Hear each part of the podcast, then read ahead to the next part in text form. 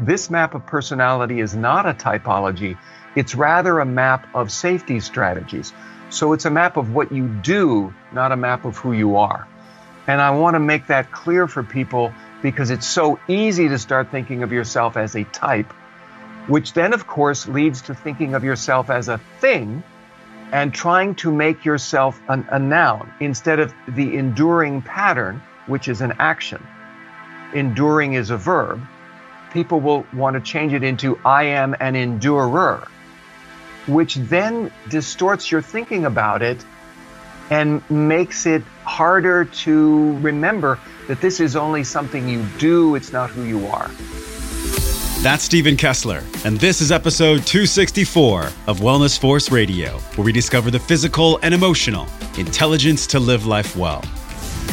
Hey, what is up, my friend? It's Josh Trent. Today on the podcast, we're talking about the five personality patterns with the one and only Stephen Kessler. This is a deep exploration into understanding ourselves, other people, and this is the key emotional maturity. It's been a long time since I've come across a book this profound when it comes to understanding our emotional intelligence. And this episode is also really special, really close to my heart because it was recorded before I went to Rythmia Life Advancement Center for my second round of plant medicine ceremonies in Guanacaste, Costa Rica. You can probably hear it in my voice.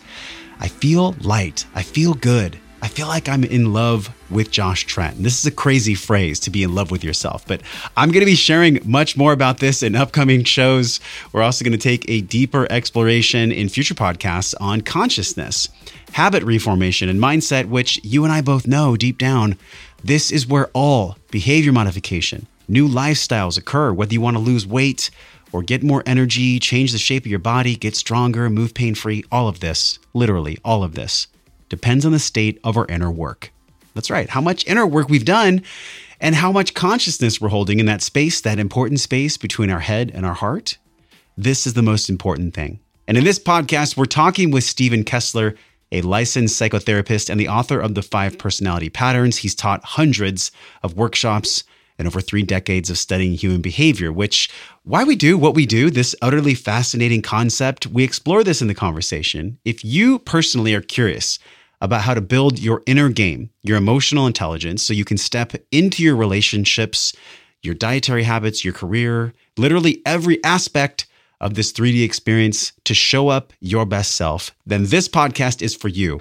Truly one of my favorite shows in almost 300 episodes to come across the microphone. And I cannot wait to share it with you. I just have a few things to talk about before we get right to the podcast. You know, the same way that you and I are walking this path of evolution and the discovery process of physical and emotional intelligence, let's not forget one key concept we are not our thoughts. Thoughts come and go. In the same understanding, make a promise to yourself today to not get stuck in the first phase of intelligence, this alluring muse we've talked about on the show. Intelligence. People love to just gather, gather, and gather. But true intelligence has three parts. I believe that intelligence has a gathering phase where you gather information, it has the applying phase where you try out what you've gathered, and then it also has the most important phase, which is the embodiment phase. But embodiment it only happens through experiential learning, going through experiences, which is why we're also hungry for human connection, experiential learning. This is what happened to me in Costa Rica just recently. It was wild, my friend. Holy shit. I cannot wait to share with you. My life will never be the same. And I know as you listen to this show with Stephen Kessler, if you go to the show notes page and you start applying and you start taking this information and putting it towards practice, you will have a different outcome in your life from this podcast, guaranteed. No matter what personality pattern you are, whether it's the leaving, the merging, the enduring, the aggressive, or the rigid, we'll talk about all five of these concepts and you'll learn which one actually applies to you. Every single person that has a body, that's in a body, deserves quality nutrition. And before nutrition, actually, combined with it, is sleep. This sleep is a key building block of any wellness program but good sleep starts with taking care of your environment. So once you've created a cool, dark, comfortable space to sleep in, you're comfy, quiet your mind with some Organifi Gold. This turmeric and reishi infused superfood powder is my go to for quality sleep. I actually tested this data with my Oura Ring and I showed a high percentage increase in deep sleep from taking the Organifi Gold before I go to bed. This is the secret ingredient. Actually, it's not that much of a secret. It's right on the container. It's lemon balm and turkey tail, as well as the reishi and the turmeric. These superfoods together go down to the nervous system and calm down the gut microbiome and just give the body a state of calmness. You can do this. You can have better sleep. If you've been struggling with sleep, give it a test drive. Just go to Organifi.com forward slash wellness force. Make sure you use code wellness force. You get 20% off of the quality sleep inducing lemon balm turkey tail reishi infused goodness. And I say goodness because it tastes damn good. It tastes so good.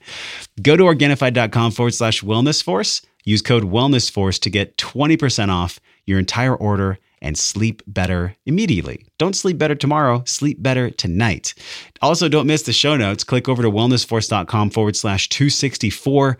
Learn more about Stephen Kessler. And if you are, by the way, ever going to pick up a copy of a book to better understand yourself, really a guidebook for emotional intelligence, this is the one for you. So, no further waiting. Let's understand these personality patterns, the five ones that direct our lives, and how we can use them and wield them to have the best wellness and the best relationships possible with the one and only Stephen Kessler. My guest today has been a licensed psychotherapist for over 30 years and is the best selling author of The Five Personality Patterns Your Guide to Understanding Yourself and Others and Developing Emotional Maturity. Since the early 1980s, he has taught hundreds of groups and seminars across the world, helping men and women heal their wounds and grow into their full adult selves. In these three decades, he's explored and walked the path of mastery in numerous spiritual practices, including an 18 year journey in the Diamond Heart Meditation School. He's taught over 100 workshops training other therapists in the use of EFT. And through a deeper calling from 2006 to 2010, he actually left his private practice for two to three months a year to work on U.S. military bases in North America and overseas helping soldiers and their families heal the wounds of war. He's with us today on Wellness Force to explore these five personality patterns at this intersection of human consciousness and human behavior. And through my personal research and in reading his book, I believe this man is a voice of guidance to walk us all home to our truest self. Stephen Kessler, welcome to Wellness Force. Thank you very much, Josh. I'm glad to be here. This is a cool moment for me. Uh, it's been quite a while since I've read a book that inspired me so deeply about why I do what I do and the certain things that show up in my life that I actually don't want. How do I reorganize my thoughts? How do I understand a deeper way of who I actually am? And with 30 years, Stephen, 30 years in study, uh, such a nuanced and explorative field, this human behavior, and consciousness. What is your fascination with this? I mean, you have to have quite the fire for this to drive you for three decades. I don't know. It's just always been this way. When I was a child, I became famous in my family for taking things apart to see how they worked. Now, that was mostly mechanical things like machinery, uh, an old watch my father gave me. By the way, when you take the back off a watch, just springs such stuff jump out and you never get it back. I took apart the family um, chord organ. And well, first I went to college to study physics at MIT. And while there, I also started studying meditation. And that started me more interested in how do people work. And then after a year at MIT, I transferred to acting school at Boston University to study people. And I had done some acting in high school. And I really loved it. And I discovered it's a way to find out how people work by becoming somebody else mm. for a short time. But you have to really get in there in order to answer the question of, like, why is this character doing this thing? Even sometimes it's a really awful thing they're doing. But if you don't get to that answer, it's not believable. So somehow this has always been a fascination for me my whole life. Did you ever want to be a professional actor? Oh, sure. When I was in acting school, I kind of, you know, drank the Kool Aid with everybody else. We're all going to go to New York and we're going to slay New York. Yes. And then I became a member of a rep company. And then gradually, you know, the glitter wore off and I realized actually I never thought I was going to go be an actor. And being a professional actor was really not my calling. I started acting partially to find out how people work and partially to heal myself because I grew up in a pretty dysfunctional family. I was wrapped up really tight as a teenager and, you know, deeply wounded in many ways. And I really needed a lot of healing. And as a well brought up young man on the East Coast, you couldn't get psychotherapy unless you were crazy, and you couldn't be that. So, theater was really the only avenue I had for healing. Yeah. Uh, that so was the one I took. It's fascinating because I think so many people that go into the arts in general, whether it's painting or acting or whatever it might be, it's a channel for them to find out who they really are. And the and the healing you, you talk about imprinting and things that happen from conception to seven and all the things that happen to us when we're young.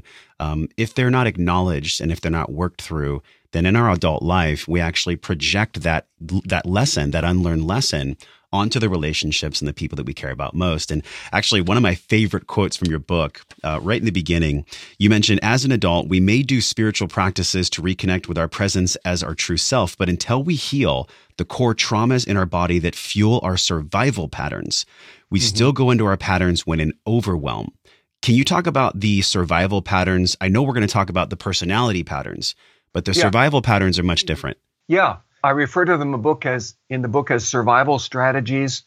Since publishing the book, I've begun changing that a little bit to refer to them as safety strategies. Ah. Because really what each one is is a simple action, a behavior that the person does to try to feel safer. And these five safety strategies seem to be really the only choices that we have as children and even as full grown adults. And then each of the personality patterns grows out of using one of those safety strategies over and over and over again until it becomes conditioned into the body, becomes an automatic habit, and becomes a, a self reinforcing loop in the body. That's what changes it from just being something you do occasionally to being something you do automatically whenever you feel overwhelmed it becomes this self reinforcing loop that becomes the personality pattern. Yes. This I love that you said self reinforcing as well because we're not actually yeah. aware that it's going on unless we become aware of it. That's right. Most of us are so used to being in one or the other of our patterns, and a person typically does two of these, not just one. We're so used to that that we think of that as who we are. And if you ask somebody, well, why do you behave that way? They'll say something like, That's just who I am, or That's all I know, or That's me, because they're not used to experiencing themselves as presence. They're only used to experiencing themselves in pattern. Mm-hmm. So, part of the value of a map like this is that it shows you that when you are in patterning, you don't have to be. It shows you there's something called being present that you can aim for instead of being in pattern. We, and I'm excited to talk about the personality patterns. We, in the, I guess you could say, self help world or personal development mm-hmm. world, we hear a lot about this term presence. Yeah. And you mention it, uh, it's really a cornerstone of a lot of communications within the book. How would you actually describe presence? Because there's so many definitions out there, but from your expertise these past 30 years, like how do you see presence now? What is that? Yeah, to be present in the moment is to be here and fully here. That is, not have an automatic mechanism from the past running in the background that is distorting your perception, distorting your thinking and feeling, controlling your behavior. To be free of that, free to actually be here now. If you remember, I think it was Ram Dass's first book was Be Here Now. Yes. Which is one of the one of the basic, you know, recommendations. Yeah. Yes, yes. Of all spiritual practice. The problem is in order to be here now, you have to not be in pattern because the pattern comes from the past. The pattern is literally the past is still alive in your body, fueled by the old traumas that helped to create that personality pattern. And that is running your life. Unless you're able to get out of pattern, and that's a thing that can happen, you know, momentarily, and then something happens, you go back into pattern. Yeah. Uh, so it's not like a one time shift. But when a person is not in pattern, they're present in the moment. And then you can respond to this moment in a way that's actually elegantly fitted to this moment. In this moment is actually everything occurs. so yeah. for us to be like in this moment with you and I, I'm feeling excitement. I'm feeling focus. I want to give everyone the excitement that I've felt in reading your work. Like these are all the things that happen in a present moment. But if we're not free, if we're not actually free to be in that present moment because of the fuel that's coming from the traumas that are unprocessed, there is no such thing as presence. Like it almost doesn't exist. Yes, it is an experience that most people do not have most of the time. Most people, in my understanding, do have fleeting moments of presence. Usually in a situation where there are no demands on you. You know, the the sort of stereotype moment is like you're standing on a hill or a beach looking out over the ocean, ocean watching a beautiful sunset. Maybe you're on vacation, maybe you're with someone you love, but for a moment, everything in your world is good. And then there's this sort of relaxing inside and this sort of upwelling of well being. That's presence. But most of us aren't able to live there most of the time.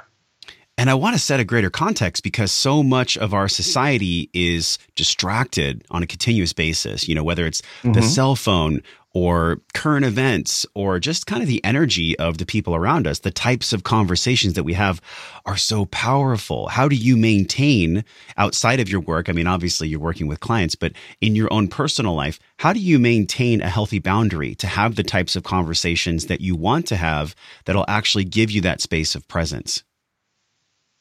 So I don't think of presence as arising from the kind of conversations I'm having, or even really arising from the the outside situation, although that helps, but more arising from a set of energetic practices, energetic skills that a person is able to develop.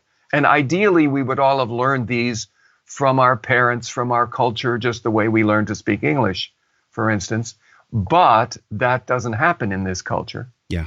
So one of the main energetic practices is known as core, and that is a felt sense of the core of your body, from the crown of your head down to the bottom of your torso, your perineum. Actually, a felt sense of yourself inside. That gives you a direct experience of I exist. Here, now, I exist. Whether someone else is liking me or not, whether they're paying attention to me or not, whether I've achieved something or not, I am here, I exist. It also gives a place for you to reference in your body where you are the most you, where you will find the answers to all the questions, you know, big and small questions in life, ranging from do I want chocolate or vanilla ice cream right now to do I want to marry this person? And if you notice, uh, of the three centers in the body of intelligence the head center, heart center, belly center three different intelligences all of those three centers are within that core. Most people emphasize one of those centers over the other two. You know, we have a first, a second, a third in terms of our strength, the third being largely ignored.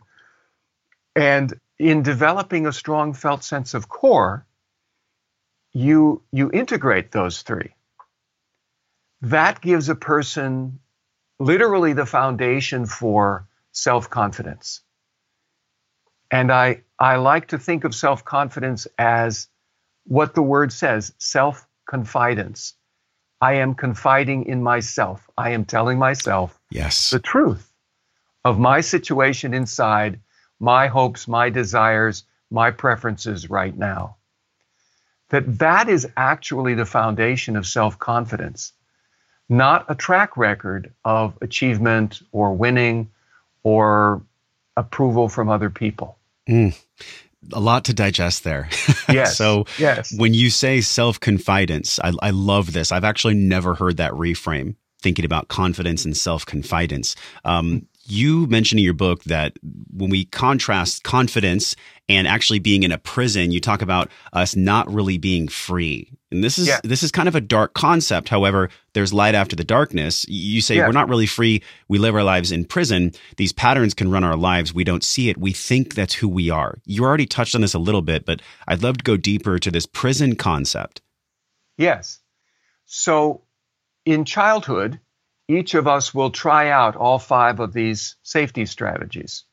You know, leaving, connecting, enduring, fighting, being good. And some of them will work better for us in our situation as a child, and others won't work at all. Maybe it doesn't work in that situation with those parents, those siblings. Maybe we don't have the talents to pull it off. We'll pick the ones that work for us the best and then repeat them over and over and over and over again. And as we repeat our favorite two, maybe three safety strategies, they get conditioned into our body. They develop into personality patterns, which run automatically as soon as we feel overwhelmed, even in the slightest. And then we live our lives inside those personality patterns. And the patterns are running our lives we think that we are making decisions about what job do I want, who do I love, um, where do I want to live, what kind of house do I want to live in.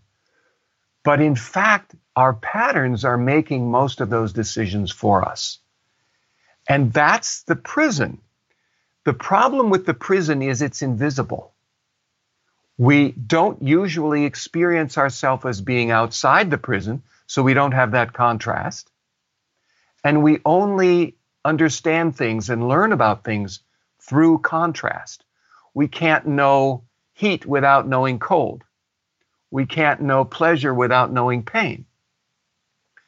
We can't have a feeling or have a, a felt sense or an understanding of the fact that we are living inside a prison cell without even for a moment being outside it. One of the things people love so much, especially teenagers, about drugs is for a moment the drug takes you outside yes. Of your usual cell. And you go, oh, I didn't even know this was possible. So we're living inside these prison cells. And it's, shall I talk about it the way I did in the first chapter of my book in terms of TV stations?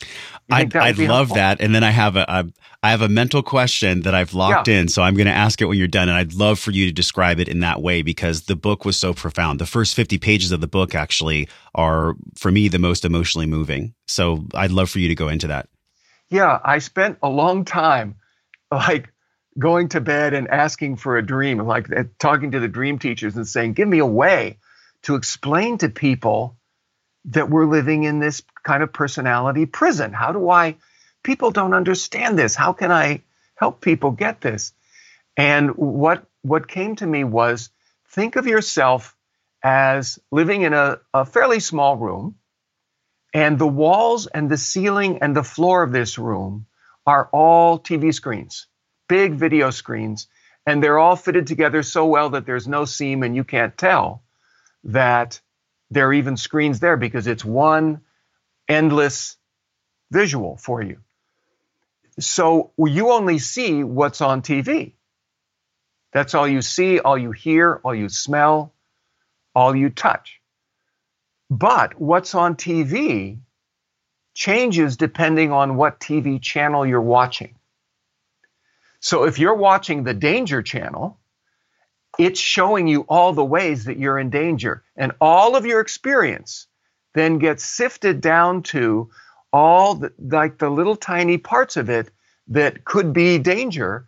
And those are the part that's broadcast to you. The rest is left out. So you're watching the Danger Channel and you see a world that looks pretty damn dangerous.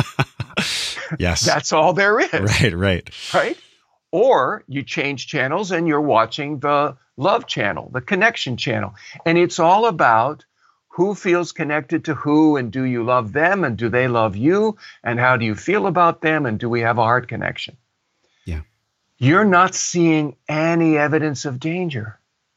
You're only seeing the world through the lens, through the filter of love and connection. So for you, the world is all about love and connection, and I want them to like me. I want them to love me. Okay, change the channel again. We go to the power channel. There's nothing about danger, there's nothing about love. What it's about is who has power. The only stuff that shows up on your screen, because remember, it's being filtered now. So the real world is filtered in each case. And the only stuff that comes through the filter is the part that matches what's what you're focused on in this channel. This channel is about power. Do I have more power than that person? Can I take them in a fight? Can they take me in a fight? Can I persuade them? How would I persuade them? How would I convince them and get them to do what I want? How do I get one up on this person? Mm-hmm. Are they getting one up on me? Are they lying to me? Are they telling me the truth? Can I trust them? It's all about power. That's all you see. When you switch from one pattern to another, it's like changing the channel. Most of us don't change very often. We will have, you know, maybe a fleeting moment of being present then we get a little bit distressed, a little annoyed, a little frustrated, a little irritated, and we probably go into our first pattern, primary pattern, the one that we go into first, not necessarily the one we stay in the longest. And then as the distress builds, there'll be some threshold we switch to our backup pattern.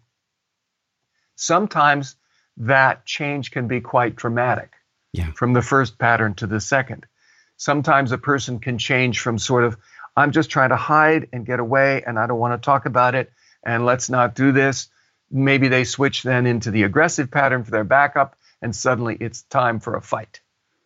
I love the analogy of the channel that was very, very clear to me. And I know everyone listening and watching this can relate to if you've ever been watching a TV program and it brings uh-huh. up fear or tension in the body why continue to watch it? like there's no one holding you, making you watch it. It's you. It's this person right. who's actually selecting the channel. And I want to go back up to something you said. Yes. You said uh, a piece of gathering evidence. You said when I'm looking at a certain channel, it's only giving me the evidence to the channel I've selected. And, and I and I love this, Stephen, because in our community, wellnessforce.com forward slash group, we're going to be talking so much more about your work. One of the things that we talk about there is that when I gather the evidence, to know that I'm supported, that I'm loved, and that I'm on the right path. It is my loving ownership for me to gather my own evidence. That's us selecting our channel. Now, I don't know what that came from for me. It just came up one day in a meditation. But whenever I say that to you, even saying it to you right now, it makes my whole body, my whole nervous system relax. Uh-huh. It makes uh-huh. my entire yes. nervous system relax. Yes. What am I doing there? What strategy am I doing? How does that relate to these personality patterns? I, I think you're talking about being present with reality and actually sifting for the truth of the situation. By gathering your evidence, I don't think you're looking for distorted evidence. I think you're looking for accurate evidence, right? Yeah. And the, the thing about being present is you finally get an undistorted view of the world. Whereas when we're in any of our patterns, the view is distorted because our patterns literally uh, filter and distort our perception. They bring, they make certain things move into the foreground and seem really big and important and vivid, and other things recede into the background and kind of get grayed out, seem unimportant. And they distort our experience in such a way that it reinforces the beliefs of that pattern. So that's how the pattern becomes self reinforcing. Mm. There's a set of beliefs and then a set of actions and feelings, and that creates the pattern, and then the pattern actually distorts our attention and our perception. Each of the patterns is fundamentally a habit of attention, a habit of attention that's held in the body and actually determines how life energy flows through the body. Let's talk about that a little bit more because when you say change the channel, I think the Uh-huh. analytical mind says, okay, I'll just change the channel. It's not always that Yeah. easy. Yes. Uh, we need a map. We, we need a map to change the channel. And, and one of the fascinating things that I found in your book is that there is a map. I identified myself as enduring. That was my number one. And this is for everyone watching on YouTube or listening. There is a beautiful system that Stephen has created here to actually allow us to understand what is our type, what's our primary, what's our secondary. And for me, it was very clear. It was enduring. I'd love to talk about the enduring one because, hey, you're on Wellness Force and I get to learn from you and people get Sure. to watch and experience our learning. Sure. So one of the other names for enduring is actually in uh, masochist, burdened, endurer expressing self, taking action, claiming my own space is the things that I have difficulty with. For people that have this enduring type, uh, what are the ways that we can be aware when we're in pattern? Yeah, I like to talk about it not as types, because this is not who you are, birth to death. That is the way that the Enneagram and the Myers Briggs talk about it. They are typologies. This map of personality is not a typology, it's rather a map of safety strategies. So it's a map of what you do, not a map of who you are. And I want to make that clear for people because it's so easy to start thinking of yourself as a type which then, of course, leads to thinking of yourself as a thing Yeah. and trying to make yourself an, a noun. Like instead of the enduring pattern, which is an action, enduring is a verb, people will want to change it into I am an endurer, which then distorts your thinking about it and makes it harder to remember that this is only something you do, it's not who you are. So I just want to emphasize that. Thank you for that catch. I just realized I used the language where I was attaching myself to it instead of just being aware of it. So thank you for Yeah. that. Yeah. It'll make the idea of shifting back to presence seem out of reach if you think of yourself as a type. Also, a person uh, typically does two of these rather than just one. And you can watch yourself, or if you have little kids, you can watch them try out these five safety strategies over and over again and then settle on the ones that work best for them. Now, you were asking more about the enduring pattern. So, are you wondering like how it originates, or I think the- it's the I think it's really it? just the understanding of of how do I catch myself, and this goes to all of the 5 Mm-hmm. patterns. Specifically, we're just talking about the the enduring pattern that you've created here. How do we recognize? How do I recognize that I am in pattern? Right. The easiest way to recognize that you're in pattern and to track which pattern you're in is to watch how you respond as your body becomes more distressed or more overwhelmed. And a person will go into pattern when their body is overwhelmed by too much energy running through it, even if that energy is positive. Ah, When a person person feels more joy than they can manage, they will go into pattern.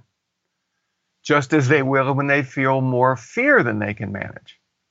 So it's it's about your system getting overloaded.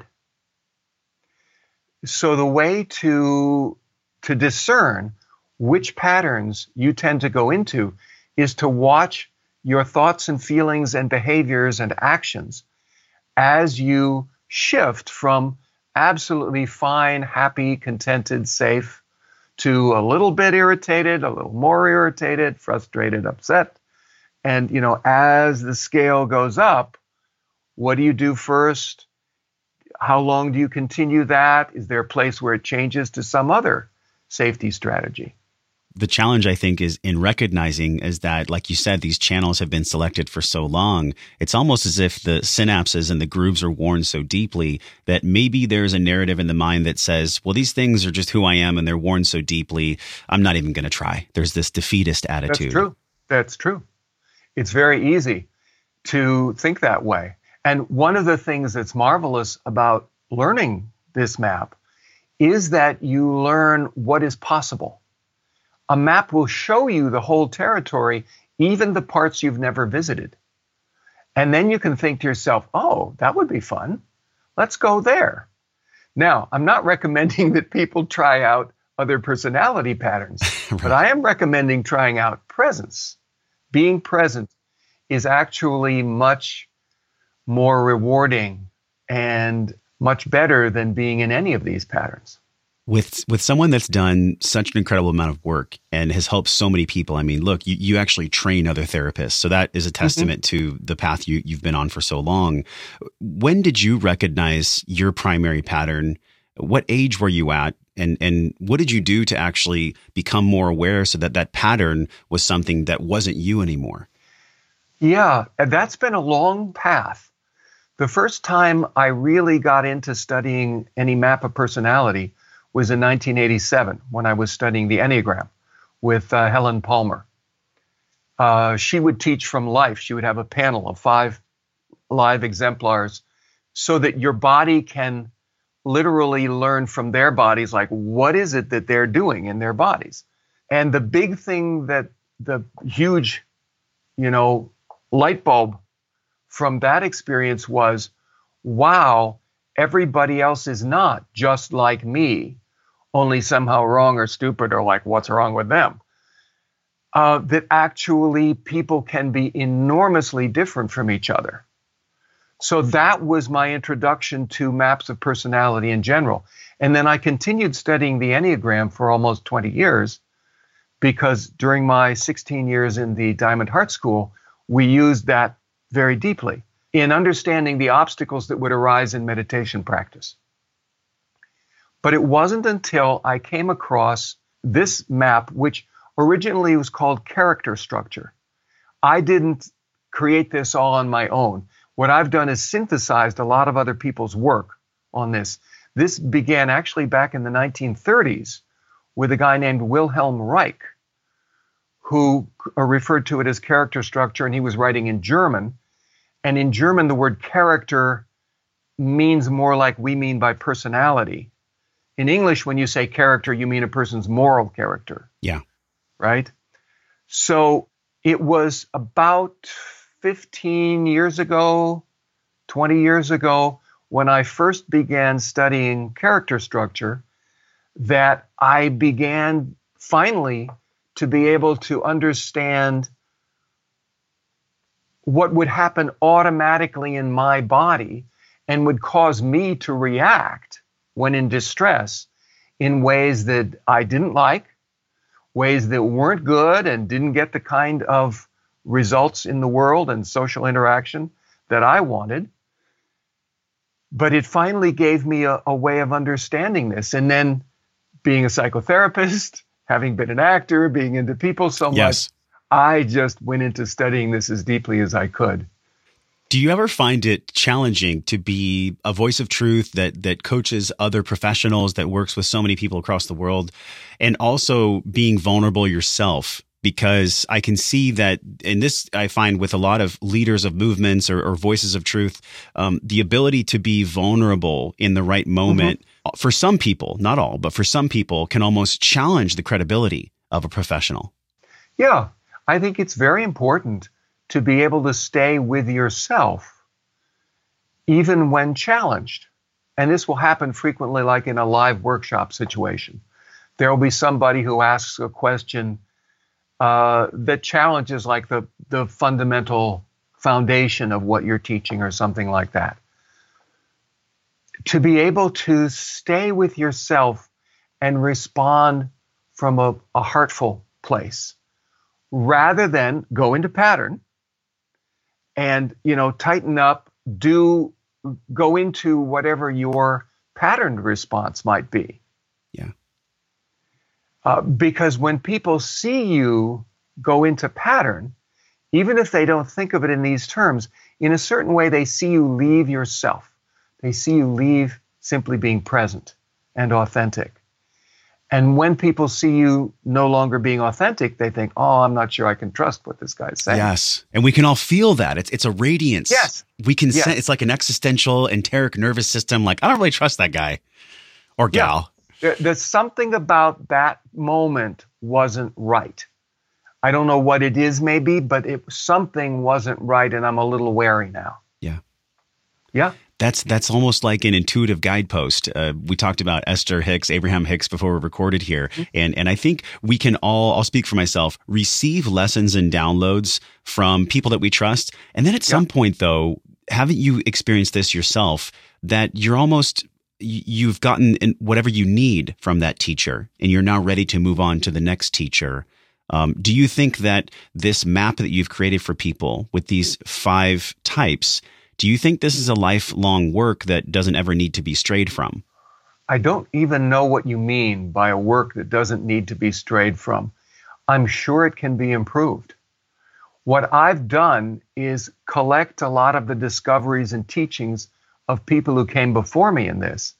Now, this has been largely sort of hidden in the dark corners of psychotherapy and uh, hands on healing, the, yeah. the part where you really need to be able to see auras in order to really get into it. And I'm not able to do that. But I I have collected this understanding, tried to clarify this map. I've changed the names of the patterns so they're not pathologizing the way they had originally been. And I've tried to bring it out to the general public. But I would not claim that everything I've said here is 100% right. It's as right as I know at the moment. That's right? honest. I've done the best I could at the time of publication. Uh, for instance, I would now change survival strategy to safety strategy. But there's always going to be some part where I misunderstood reality and it needs to be corrected there are going to be parts where people can take it and expand it into other realms, other ways of understanding. I would not make the claim to be the be all and end all of anything. That sounds like hubris to me. Yeah, very true. And I think the reason I ask that is because in my life and in my growth path, um, I do receive downloads and teachings that are so valuable. And then I find mm-hmm. my, my internal guidance system directs me towards now your work. So here I am, age 38. Okay you know, and I'm inspired and I'm and I'm feeling that's the key in those three centers you talked about. I'm feeling pulled towards this work, and I'd love to share something personal here because I was yeah. on a plane ride back from a marketing conference, and I read the first 50 pages, and I must have gone through seven pages of notes in my Evernote understanding why all these things had happened. It was almost like, you know, that scene in Minority Report. I don't know if you've seen the movie where he puts all the visions of all the city up on the wall. And I was able to trace back to when I was a little kid, oh, okay. feeling that pressure in my body, not knowing what to do when my dad was gone, when people were yelling. It was a very volatile environment. And I love my parents. Like they did the absolute best they could. And, and so did their parents. But this broken link of the chain only comes through um, discovery from from work mm-hmm. that actually matters. Mm-hmm. So I'm writing all these notes and I'm understanding like wow, I can trace the way that I treated women and the way that I interacted with women in my 20 late 20s and early 30s to when I was literally 6 and 7 years old because mm-hmm. I only knew at that time that I had to find something where I was in control. I had to yeah. find something that'll give me that deep breath. And I yeah. think for me personally, going through these seven pages of notes, um, the big takeaway for me is that my work still continues. You know, I, I thought that I had done all this work. And I've almost like sometimes I'll, I'll feel Steven like, you know, I've done so much work. Why does it still have to be so challenging? and I think a lot of people can feel this way about the work. It's like once it started, there's moments of beauty. There's moments of, oh, yes, I have come a long way. I love myself. Look at this beautiful work I've done. And then there's moments of, have I done anything at all? Hmm. What's your take on this, on my download here from the seven pages of erratic notes, uh, me being a child connecting it to my behavior in my 20s and 30s? I don't know where the question, have I done anything at all, comes from, but it sounds like there's something important there. So I would just want to encourage you to uh, inquire into that, investigate that, let it open up to you and find out, like, where, where does that come from? It does sound like self doubt one of the best practices for a person caught in enduring pattern is since part of the pattern is to contract your bubble, your field of energy that you will hold around you, which normally should be about a yard, three feet, a meter out in all directions, to collapse that in almost to the skin line in order to be smaller and fly under the radar and basically go invisible if possible so they don't attack you anymore. That's part of the hunker down endure yes. strategy, right? So, one of the things that any person who's caught in that pattern needs to do is to get the energy moving in your body again and refill your space with your own life energy. So, moving your hips and lower body half an hour a day, preferably at the beginning of the day, running, hiking, dancing, bicycle, kickboxing, swimming, anything that moves your body. And then there's also a an energetic practice originally known as the Doubt Shout, which I've called filling your space. People can get a recording of that on my my website for the, the five personality patterns.com. Doing that will will help remove that doubt, that self-doubt. It sounds like you go down into, you spiral down into a state of self-doubt which is literally caused more by your energetic field being so collapsed than by some real thing that's happened in the world. Mm. And what you need to do is re expand your field. So, one, one practice that you can learn and do regularly in order to refill your field with your own life energy. Because ideally, each of us should be walking around in a bubble of our own life energy, our own thoughts and feelings, not a bunch of other people's thoughts and feelings. Yes. Yes. Thank you so much for that. You know, I'll be honest, that wasn't a very comfortable thing for me to admit to tens of thousands of people that I, yeah. I struggle with this pattern. However, I know that in me sharing what I'm going through, people are going to connect with what they're going through oh, too. Oh, yeah. That's the whole point of this, right? Yeah, this discovering process. Of people will go, "Oh my god, I do that too." yes. And there's actually a way where we talked a little bit about me, but on your site you have this quiz where in in a learning tool and accompanied with the book, people can go to your site. They can actually understand through a quiz process. What mm-hmm. is their type? What do they kind of pull towards? Where can they find that specific quiz? Yeah. And again, let's not talk in language of understand their type. You're using a singular noun. This is great. I, lo- I love this. I love how we're checking each other on language. No, I, I appreciate it. And I, I want you to know you're not alone in this. Yeah. In in every interview I do, I have to spend a fair amount of time trying right. to reorient people away from yeah. things and nouns toward verbs and understanding yourself as a human being as a process.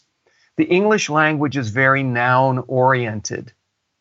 We it and it makes us see the world and experience the world in terms of things, objects, billiard balls all smacking together instead of seeing the world as verbs, as processes and actions that are flowing and, and interacting with each other.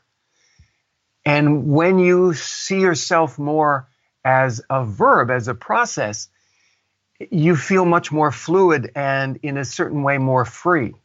So just, you know, that's a big fundamental thing about the English language. I love. I I I am very appreciative that uh, two times in this conversation that you have redirected language because it's something that my friends and I do with each other. I'm in men's mm-hmm. groups, I've been doing work, and it's easy for me on the outside to look at someone and go, you know what? Instead of you have to, you actually get to, Sean or Jim or whoever your name is. Uh-huh. It's easy yeah. for me on the outside. And I think so many of us, I'll speak for myself, get caught up in being on the outside of what others are doing and knowing what's best for them the real work starts in understanding who I really am and knowing what's best of for course. me. Yeah, and uh, pertinent to what you had said earlier about feeling like, why am I not done with my inner work yet? Yeah. I don't think anyone ever gets finished with their inner work because the mystery is bottomless. One of my best teachers, the only person I've known that um, that I could truly say I think that person is enlightened. His report of the experience of enlightenment is literally the mystery just keeps deepening and deepening and deepening. It's not like you get somewhere and then you're done. Things just keep opening up. And I feel more excited about that than the idea of, well, you arrive and then, like, what do you do? Twiddle your thumbs? I don't know. Right, right. Wait to die? Yes. is that there is no finish line. And, and, you're echoing, we've had so many amazing human beings on the show talk about this aspect of there is no finish line. Yep. And so thank you for that reminder. I have a few more questions for you, um, and they're about defining things. Now, yep. I've used specific language that you've corrected me on, which I appreciate. So many people talk about the soul and God and consciousness. I'd actually love to hear your perspective on consciousness itself. You know, Dave Asprey on the show said consciousness is ancient bacteria that's trying to kill you, and it's our awareness of that bacteria and who we are that's actually consciousness. And I thought that's uh-huh. an interesting perspective, but I'd love to know how you see consciousness. What, what is, what is your definition of consciousness? I do not see myself as a great expert in this area. But what I've got so far is based on the many, many experiences of many people of being an awareness outside of the physical body and even outside of the physical time and space world. It seems to me that consciousness exists separate from the physical world and separate from the physical body. So, this would be what is commonly referred to as spirit or soul in religious terminology or a point of awareness, or sometimes in the mystical schools, in the Ridhwan school, it's often referred to as an aware space. That you are a space that is aware. There is no thing there. There is no experiencer, but there is experience. And that, having experience without an experiencer, is like an earthquake in your ego structure. That that one I've had, and um, it was only like 15 minutes. Coming back from that into my regular ego structure, it literally felt like the ground was shaking under my feet because it's so challenging to the false self, to the ego structure, to have been in a state of there is experience going on, but there is no experiencer. Now, you can also think of an experiencer. For instance, in the Diamond Heart School, the Ridhwan School, they use the word soul to refer to that which is experiencing, the one who is having the experience. I find that to be a useful definition. I think that your way of defining it is based on this ground shaking moment you had. And I, and I uh-huh. love that because I, my next question for you, it's, it's a perfect segue. It, it's about different states of consciousness. You know, we've mm-hmm. had many guests on the show, specifically from Rythmia in Costa Rica that use plant medicine, ayahuasca for a lens of personal growth because yeah.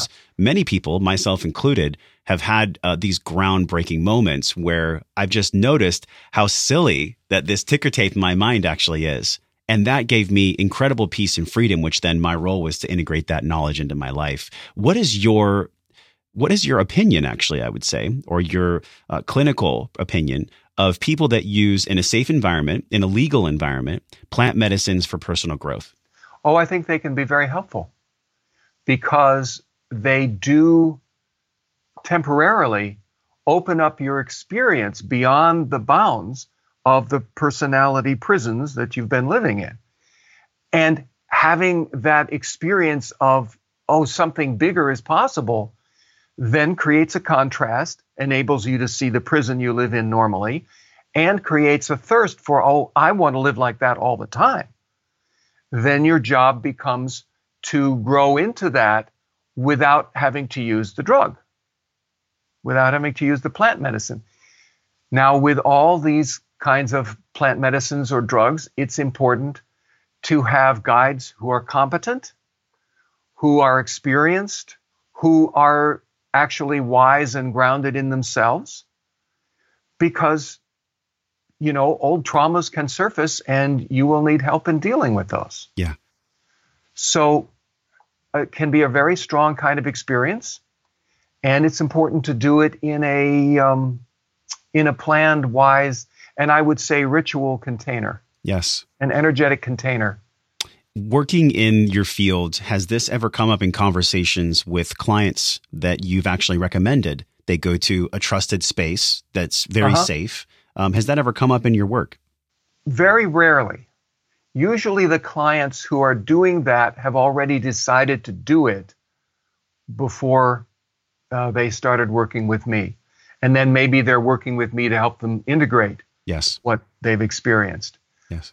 Um, because I have a psychotherapy license from the state of California, and because the state of California is not exactly on the cutting edge of consciousness, and right. the lawmakers are not on the cutting edge of consciousness, yeah. I have to remember that they are going to see this kind of thing through their understanding and their lens.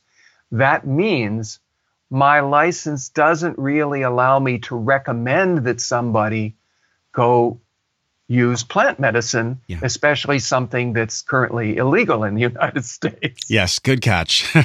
Same right. way that I'm not licensed to prescribe drugs to people because that's not the license that I have. I'm not licensed to recommend a nutritional, you know, I'm not a, a nutritionist or a whatever that license is. Got to stay within my lane. Yes. And that's the legal structure that I work within. Thank you for that clarification because my last two questions are around what you want people to receive from this work. You know, one of the coolest moments I had was before we recorded and you said, you know, we were talking about what we're most grateful for. And you said, I'm most grateful to be able to share this message and to put something out into the world that actually mm-hmm. contributes to human development, yeah. to the peace of human beings. Do you see this being something where if men and women are struggling with addiction of any kind, you know, Gabor Mate has this metaphor of the hungry ghost where it can mm-hmm. consume information, but it doesn't matter unless the healing within is actually taken care of. Do you see this being a tool for people that struggle with addiction? I do. Now, it's more a tool for locating the core wounding that needs to be healed for them to be able to give up the addictive behavior.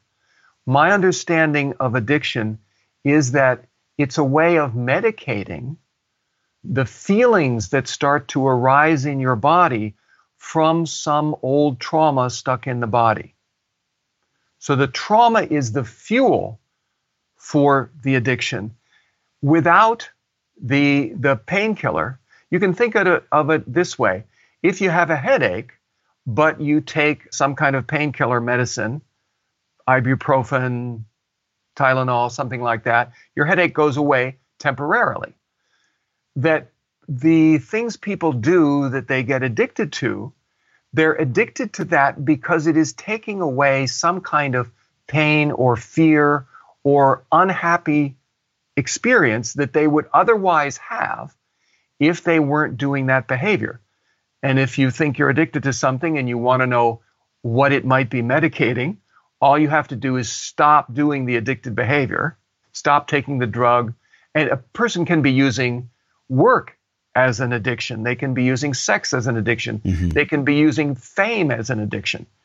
Just stop the doing the thing that is medicating your underlying pain, and pretty soon the pain will come to the surface. Yeah. In order to not be addicted anymore, a person has to get the core wounds healed. When the core wound is healed, you don't need the painkiller anymore. Mm, just such an eloquent way of describing it. And and I think this is why I've We'll continue to do your work. We're going to continue to have these conversations in the Wellness Force group because there is no finish line. And that is the beautiful mystery. that is mm-hmm. the way that we can actually enjoy this process. Thank you for being a reminder on so many fronts, Steven. You know, the, the work that I've done and the work that I'll continue to do and, and all of us that are interested in this emotional intelligence, you know, the intelligence that, that I believe in is, is the gathering, the applying, and then most importantly, you know, the embodiment that's what we're all looking for. We're all looking to embody the information in your book. And that embodiment, it's a nuanced process. It is. And until you've embodied wisdom, you don't really have it. Yeah. You know, you might have it in your head, but until you have it in your body, the way you have how you ride a bicycle. You know, when we learn to ride a bicycle, you had to embody it. Reading a book about somebody riding a bicycle won't do it. That's real wisdom. I'm yeah. sorry to interrupt you. Where, where, were you going? No, it's beautiful. Uh, because when I was a kid, it was so exciting when I learned how to ride a bike. It was like this yeah. thing where I didn't understand it. I'm like, how do they do that? How do they balance on the bike? And I went through the process of actually learning it. And then the embodiment was, I can balance on a bike. That's right. and that's the most fun. And it takes practice. It takes practice. And the energetic practices that I talk about in the book and have some um, some recordings about on my website, they all take practice. And when you've embodied each of those, then you have that in your body. Embodiment. Yeah, embodiment. Where are you going? So, this question of wellness, every guest on the show has had a unique way of describing it. And with, with these 30 years, I'm, I'm really curious how you mm-hmm. see it. How do you see wellness? How would you define wellness? You know, I don't think I've ever been asked that question before. I would, off the top of my head, I would say it requires a capacity to be present most of the time, which will mean being able to remain present even though the inner distress is rising, up, you know, at least fairly high, and a fundamental inner experience of well being that is not caused by outer events. People frequently have, from old traumas, feelings of fear or feelings of sadness, feelings of loss, feelings of anger, feelings of shame that are not really tied to current outer events. They're coming from deep inside. Similarly, when a person has worked through a, a certain path of that, uh, reconnected with the essential quality, the quality in their own essence of safety or of well being, then there is simply an inner experience of contentment and well being and a kind of fundamental safety, even though the outer world might not be supporting that at the moment. I would say that's probably a part of wellness also. That's a pretty good explanation off the top of the head. I've enjoyed this conversation for so many reasons. Um, deep bow, just really, really appreciative you, of the work that you do in our world. The five personality patterns, your guide to understanding yourself and others and developing, this is the key, emotional maturity and enjoying the process too. This doesn't have to be so heavy right? There can be undulations of heaviness and lightness, but at the end, can we just honor the mystery? Thank you for this reminder, Steven Kessler. Thank you very much. Thank you so much for the the inner work you've already done, the work you've obviously done to prepare for this interview, the way you actually know the material in my book already, and can um, make this interview a really enriching and alive experience for people. Thank you so much for all your work and your efforts and and um, your ability to be so present in this today. I received that and it feels amazing. we explored so many things to say goodbye. Is there anything you think we missed when we look at the five personality patterns? What did we not go over today? Oh, well, you know, the book is almost 400 pages long. but I will tell I will tell everyone the first 50 pages you can really get a yeah. sense of where you're going to go next. So if you commit yeah. to 50, you'll go to the go go the full range. And I want people to know that they can actually get the first chapter as a PDF for free on the website for the book, which of course is called the five personality patterns.com. Yeah. But on that first page that comes up, you can get a, a free PDF of the first chapter and take a look. Thank you. Uh, we'll link this in the show notes, fivepersonalitypatterns.com. Also, there's the quiz on the website. Steven Kessler, thank you again for coming on the show. Thank you so much for inviting me, Josh.